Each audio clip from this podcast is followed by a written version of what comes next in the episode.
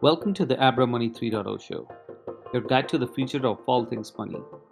This is the part two of a three part series of our CEO Bill Barhydt in conversation with Saifedean Ammous, an economist and the author of the hugely popular book, The Bitcoin Standard.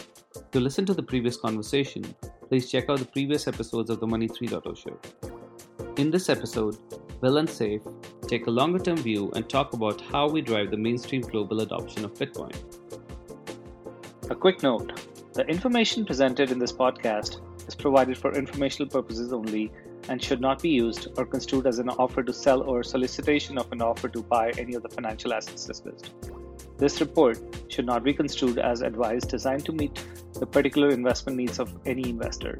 Any opinions expressed herein are either subject to change, neither Abra nor any of the participants of the podcast make any representations as to the suitability of appropriateness of these financial assets for individual investors. Investors must take their own determination either alone or in consultation with their own financial advisors as to suitability or appropriateness of such investments. Without any further ado, over to you, Bill. Um, let's talk about where this is going. I mean, do, first of all, does, does anything worry you uh, about Bitcoin? Like when you look at what's happening in the world of bitcoin is there something where you're like oh my god this is crazy or i wish this wasn't happening or i wish this was happening but it's not happening um, I mean, the thing that worries me in general, my my uh, my main my main concern about Bitcoin is the um, number of nodes. If the number of nodes for Bitcoin uh, drops a lot, then I think uh, Bitcoin has a problem. So this is generally my uh, my biggest red flag because that's what maintains Bitcoin's decentralization. Bitcoin needs these 10,000 un, tens of thousands of unherdable cats basically yep. around the world so that it's it continues to be impossible for anybody to herd all of these nodes or herd all of these cats together and so uh, as long as that continues then bitcoin's healthy so if that declines that's that that would be my uh, kind of uh, red flag to worry about it if the number of nodes declines and that's why i think it's really important that the cost of running a node continues to be very low so mm-hmm. that many people are able to do it yeah. um, beyond that i think it's um, uh, generally like a liquidity crisis a financial crisis in, in, in the larger economy could be problematic for bitcoin um, um, my mind is not made up about the fact whether Bitcoin would uh, come out of a, of a real recession and a depression uh, uh, higher than how it entered it. Um, I still think you know it's early enough that Bitcoin could. Um, Bitcoin is small and insignificant enough that um, it may not necessarily uh, work out great for people to hold it as a hedge against the recession yeah. or against inflation or against deflation or against all kinds of other uh, scenarios that can happen.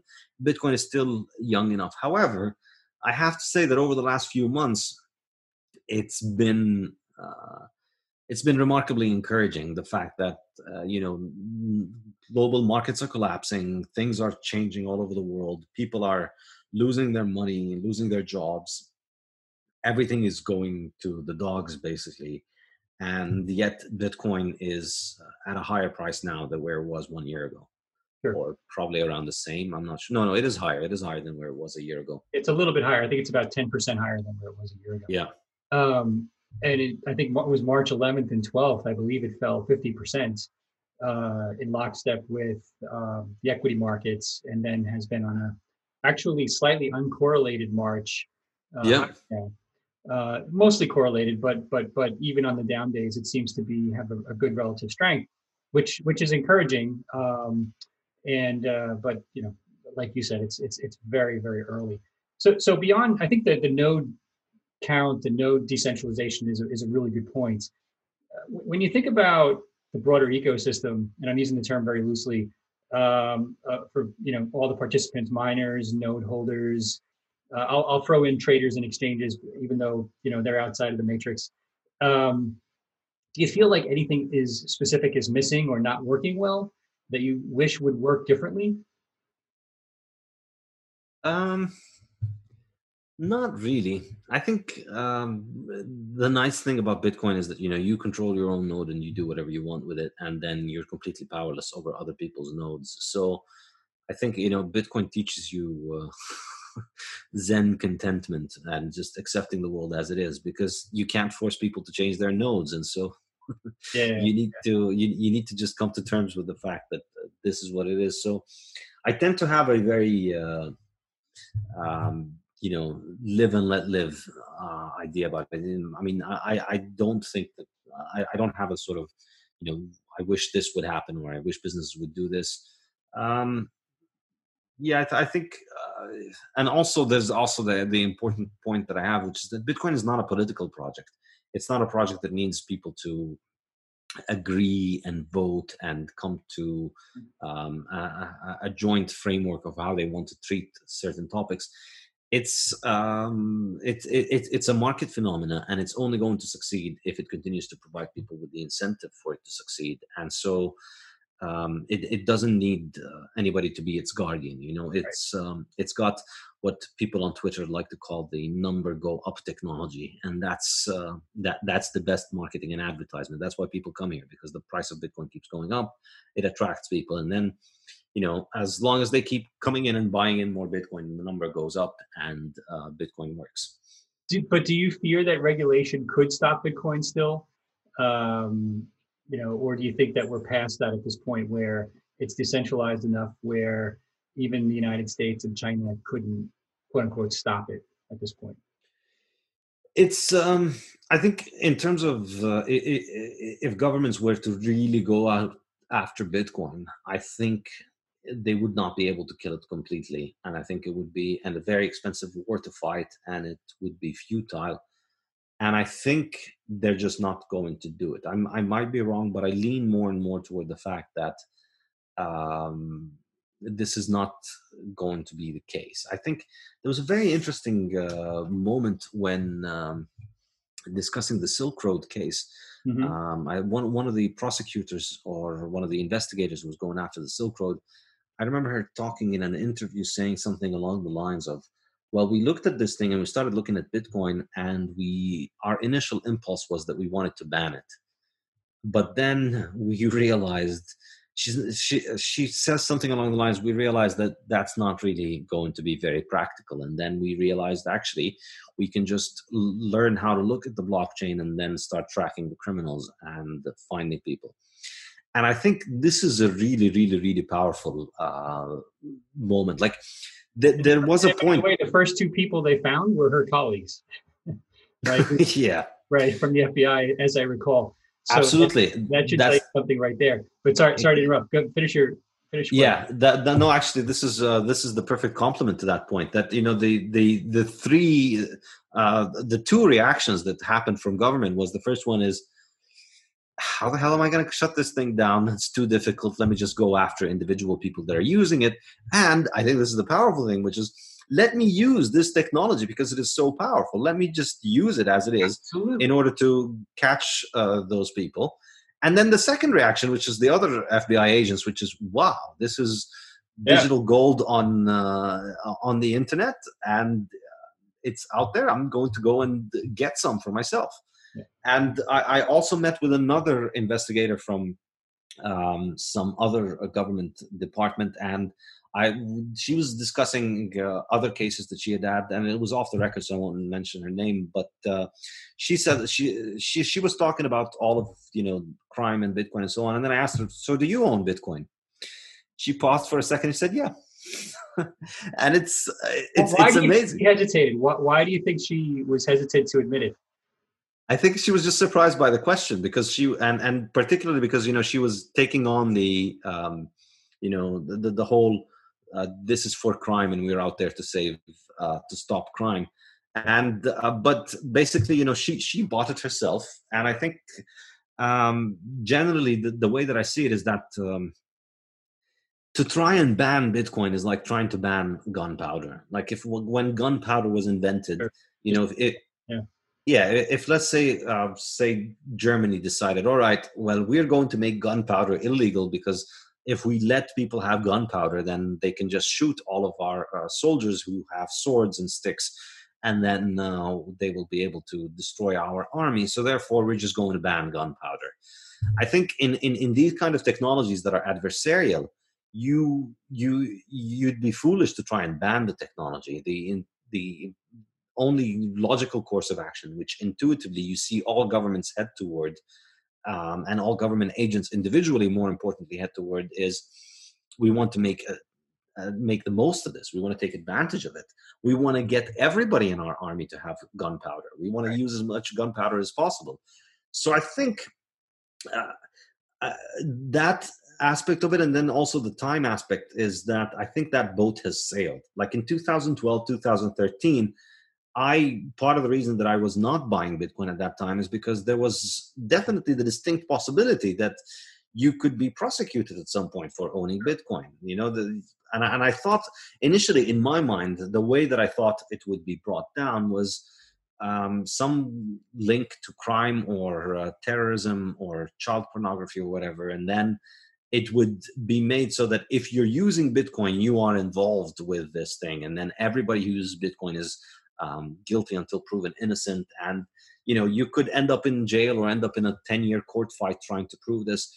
I think in 2011, 2012, something like this might have happened, but the for me personally the turning point was the silk road bust because mm. uh, after it happened two things happened first of all bitcoin didn't die and second of all not only did it not die but also the price rose significantly which shows that um, this thing was being used for other things and uh, it's it's you know if if this was running the world's biggest darknet market and they still couldn't shut it down then maybe it has legs sure sure uh, okay, so we've established that Bitcoin's not going anywhere. Uh, we've established that some unnamed regulators uh, out there, at least one, uh, she holds some Bitcoin. I actually know a couple myself, so we won't name names. That's good. Um, and uh, do you think that the the adoption comes like with a massive spike? Do you, do you think that Bitcoin adoption comes with like a smooth curve over time? You mentioned earlier, right? Seven seven billion people wake up every morning and could influence what happens with this thing, but but they don't seem to yet. How, how, how does it how does it get to the point where everyone's got Bitcoin? Is it is it like some huge depression causes a massive spike, or is it just a gradual curve over another 15 years? I mean, I honestly don't know, but um, uh, looking at the uh, Plan B's stock to flow model and um, examining the um, the dynamics around the last two halvings, does seem to suggest that we're going to be going through this um, boom bust cycle with every uh, boom bust four year cycle with the uh, halving. And um, you know with each one we're going to be adding another zero another digit yeah. to the price. Yeah. it seems like this is how it's going. So um, you know people dismiss it and then they keep dismissing it and then the number go up number go up number go up. And uh, you know particularly after the halving because the new supply uh, is reduced. So when the new supply is reduced you have much less selling pressure on the market every day and that leads to prices rising. But then once prices start rising people start paying more attention. That leads to more people coming in and then more and more they come in and then you know the price starts going uh, parabolic.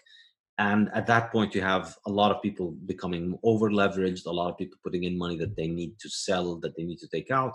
So you know whatever it takes eventually we'll get to a point where we're over leveraged and then the price crashes when uh, you know the small little change in the price a lot of people get liquidated a lot of people need to sell. And then you start getting more and more uh, selling pressure and then the bubble turns into a bust and now you know the because of course also as the price rises the uh, selling pressure uh, increases because the value of the new coins that are being generated uh, would increase. And so maybe it's going to be like this hype cycle being repeated every four years. Or maybe we'll get some kind of event that leads to much faster adoption. Um, but yeah, um, I don't have a crystal ball, so my guess is as good as anyone's. so, so bringing that back to the dollar, right? I mean, it, it looks like in absolute terms, right? The the uh, in terms of currency inflation, the dollar's probably lost 50 plus percent of its value recently, right? Which is insane. The only reason it hasn't collapsed is, is because other currencies have lost more value and we don't have anything else yet. Uh, yeah, we don't have anything else that you can send on, um, internationally. You, right. you have gold, but you can't. You can't. Mm, you got to mail it, right? Exactly. So, so uh, but this is this situation is is untenable, right? So uh, long term. I mean, how long do you think the dollar can last as a global reserve currency uh, if we if we inflate its value to zero uh, at the rate we're going? Yeah, I mean, I've uh, I've learned the hard way not to uh, write the, the, the old greenback off uh, too quickly. I mean, it's it's it's been separated from gold backing for 50 years now already. Right. And um, you know, we've had 50 years of people saying, "Yep, this is it. This is going to be the end. This is it. It's going to die. It's going to finish." And it's been around and it's survived a lot of people who have called it uh, who, have said uh, who have called for its demise so yeah.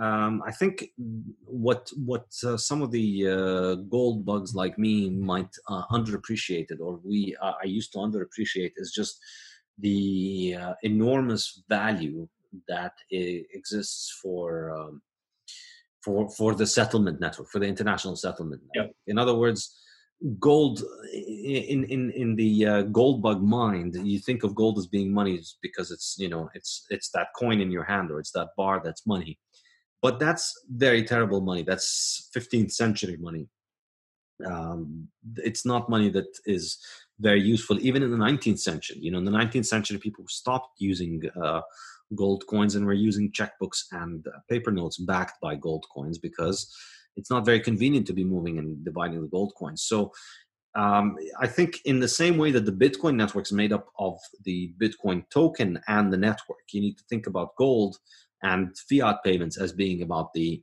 token as well as the rails mm-hmm. that uh, send that payment. And so um, the differences in inflation rate or the differences in annual growth rate and supply between gold and dollar in the last uh, 50 years have proven not to be, um, so far at least, have proven not to be bad enough or big enough to um, destroy the dollar. So people still don't have the option of using gold for uh, money because you can't have gold banking and you can't have um, international transfers. So your choice is the dollar and other uh, currencies uh, that can be used on international uh, banking uh, infrastructure.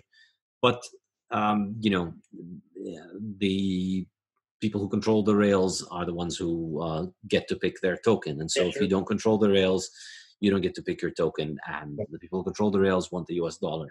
So, so in that vein, when you think about like digitizing or tokenizing these existing currencies, right? Like, you know, Libra, uh, which could be a basket of them as a new security, or these CBDC central bank digital currency, I think it means um, do they even matter? I mean, is it just? I mean, on the one hand, it's lipstick on a pig, but um, I guess you could just create more of them even easier if you don't have a paper printing press, right? If it's a digital printing press. I, mean, yeah. Is, is there any other way to think about it? I mean, what problem does it solve at that point? Uh, it doesn't. And in fact, you know, um, 80, 90% of all money is already digital. So the sure. physical dollars don't make up more than I think 10 or 20% of the entire dollar supply. Mm-hmm. So we already have central bank digital currencies, and, and, and, they are digital in the sense that, you know, what the currency, uh, what makes the dollar money is not the fact that some of the dollars are physical. What makes the physical dollars money is the fact that they refer to the government, uh, the government's money. So in a sense, they are all digital. Um, and this this central bank digital currency thing, I mean, I think it, it makes uh, no sense other than just as a way to um, uh, pretend to be performing uh, something innovative. Because ultimately, what makes Bitcoin or any digital currency unique, or what the real innovation there, is the idea that we take the monetary policy out of the hands of the economists and central bankers. They don't get to decide what is uh, money and what isn't. And we um, take the payment clearance out of the hands of a central bank and turn it into software. So software decides the money supply, and software decides if I can send you one coin or not. And it decides it based on whether I have the private key for that coin or not. And if I do, it goes through regardless of who I am, what I've done, all the legal things that might be uh, associated with me. So this kind of thing uh, both of these technologies involve both of these functions involve the um, replacement of human judgment with technology and so if central banks do this if central banks actually implement a currency with a uh, fixed logarithmic, uh, fixed algorithmic money supply, and with a um, and with the ability of the central bank to freeze somebody's account, or sorry, with no ability for central banks to freeze sure. somebody's account, they'd basically be putting themselves out of business. That's you know, right. just you set the supply, and then the computer does the job, and the computer uh, clears all the payments. You put yourself out of business. You can't use the uh, currency to conduct monetary policy. You can't use it to finance government and you can't use it to enforce government policies in terms of you know you can't uh, borrow against it to fight wars either because you can't just keep printing more to finance yourself right? Yeah exactly. So put you out of the uh, the war business. Exactly. So i mean i think you know if they were going to introduce a real digital currency that they can't control uh, it would be great but obviously you can't do that. That there's no way that they're going to introduce something and then um, decide all right well you know we're going to pass a law that says we can't change this. Well we can also pass a law that says we can right. and then we can change it. So i don't really see it being anything more than just a um, uh, well there is a there is the aspect of its publicity. There is a possibility that it could be more in a sense that it could be the door for basically central banks obviating the need for banks um, everybody just gets actually, their. But that's the opposite direction. That actually allows governments to exert even more control. Exactly. Yeah. So we, we we go back to the Soviet model of having just one bank for the entire country, and everybody has their own account at the one bank, and you know it's all done on one uh, digital ledger, and um, you know the central bank. Uh, every time I send you a coin, it's registered at the central bank's ledger, and then you know who needs banks then? Yeah. So there is potential for that, but you know, obviously, I can imagine um, banks are not going to be too fond of this kind of idea, and I can't imagine central banks uh, pulling it off. Yep. Thanks for listening to this incredible interview. To find out more about Abra, visit abra.com. Hit the subscribe button to be notified when we publish the part 3 of this conversation where Bill and Saif take a macroeconomic view of the world today.